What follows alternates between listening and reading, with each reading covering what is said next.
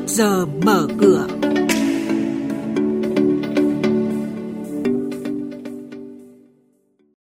Thưa quý vị và các bạn, trái phiếu doanh nghiệp phát hành trong tháng 7 giảm tới 41% so với tháng 6, cho thấy cảnh báo rủi ro của Bộ Tài chính đã có tác dụng. Khuyến nghị nhà đầu tư về thị trường giao dịch hàng hóa thế giới qua nhận định của chuyên gia từ Sở Giao dịch Hàng hóa Việt Nam. Những thông tin này và một số hoạt động giao dịch đáng chú ý khác sẽ được biên tập viên Xuân Lan và Thành Trung cập nhật cùng quý vị và các bạn trong trước giờ mở cửa ngày hôm nay.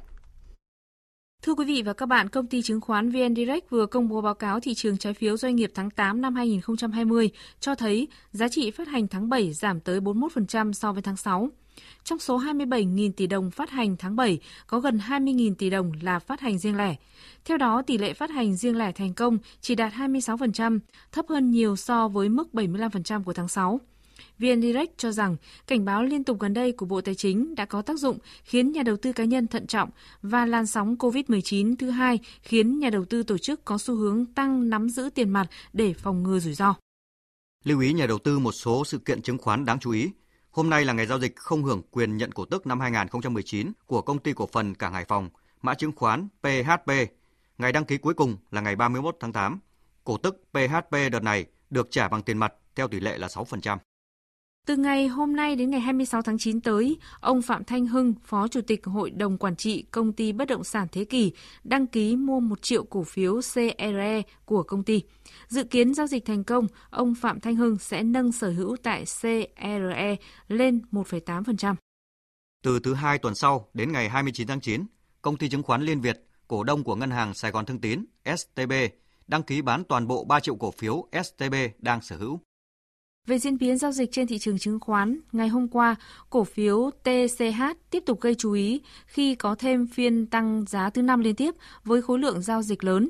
Dòng cổ phiếu khu công nghiệp như LHG, ITA, TID đều tăng khá tốt.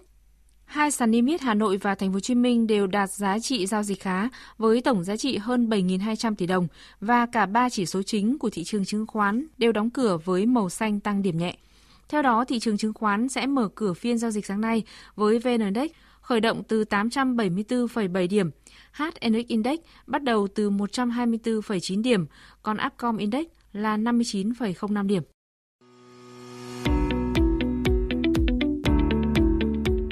Quý thính giả đang nghe chuyên mục Trước giờ mở cửa phát sóng trên kênh Thời sự VV1 từ thứ 2 đến thứ 6 hàng tuần trong theo dòng Thời sự sáng. Diễn biến thị trường chứng khoán Biến động giá hàng hóa được giao dịch liên thông với thế giới trên Sở Giao dịch Hàng hóa Việt Nam. Nhận định phân tích sâu của các chuyên gia tài chính, cơ hội đầu tư được cập nhật nhanh trong trước giờ mở cửa. Thưa quý vị và các bạn, tiếp theo sẽ là những thông tin cập nhật về thị trường hàng hóa đang được giao dịch liên thông với thế giới qua Sở Giao dịch Hàng hóa Việt Nam MXV. Chúng ta cùng nghe nhận định của ông Nguyễn Vũ Hoàng Linh, chuyên gia phân tích thị trường tại Sở Giao dịch Hàng hóa Việt Nam. Thưa ông, trong tuần này, nhóm mặt hàng nào có biến động mạnh nhất trên thị trường hàng hóa? Và xin ông cho biết thêm những thông tin đáng chú ý.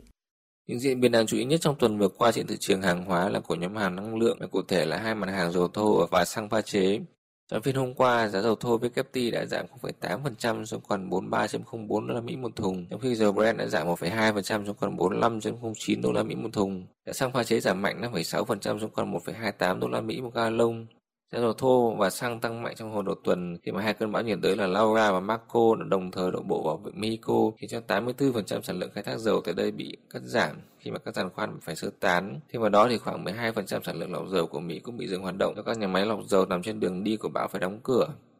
Tuy nhiên thì giá đã giảm trở lại trong phiên ngày hôm qua sau khi những đánh giá sơ bộ của các hãng dầu khí cho thấy là cơn bão đã không gây ra thiệt hại đáng kể nào cho các giàn khoan ngoài khơi. Các nhà máy lọc dầu sẽ mất nhiều thời gian hơn để trở lại hoạt động, nhưng cũng chưa có tổn thất lớn nào được ghi nhận. Vâng thưa ông, từ tuần sau là bắt đầu vào tháng 9. Theo ông thì nhà đầu tư nên quan tâm đến thông tin nào trong thời gian này? Trong tuần đầu tháng 9 tới thì các nhà đầu tư cần chú ý tới sự biến động của tồn kho dầu thô và các sản phẩm lọc dầu của Mỹ. Do sản lượng khai thác dầu và lọc dầu sụt giảm sẽ khiến nước này phải sử dụng đến lượng hàng dự trữ của mình và có thể khiến cho tồn kho giảm sâu trong tuần tới gây ra những biến động mạnh cho giá. Thêm vào đó thì trong tuần tới chúng ta có một ngày nghỉ lễ quốc khánh nhưng thị trường quốc tế vẫn tiếp tục giao dịch. Vì vậy các nhà đầu tư cần phải chú ý tới kế hoạch giao dịch trong thời gian này để tránh những rủi ro có thể xảy ra. Vâng, xin trân trọng cảm ơn ông.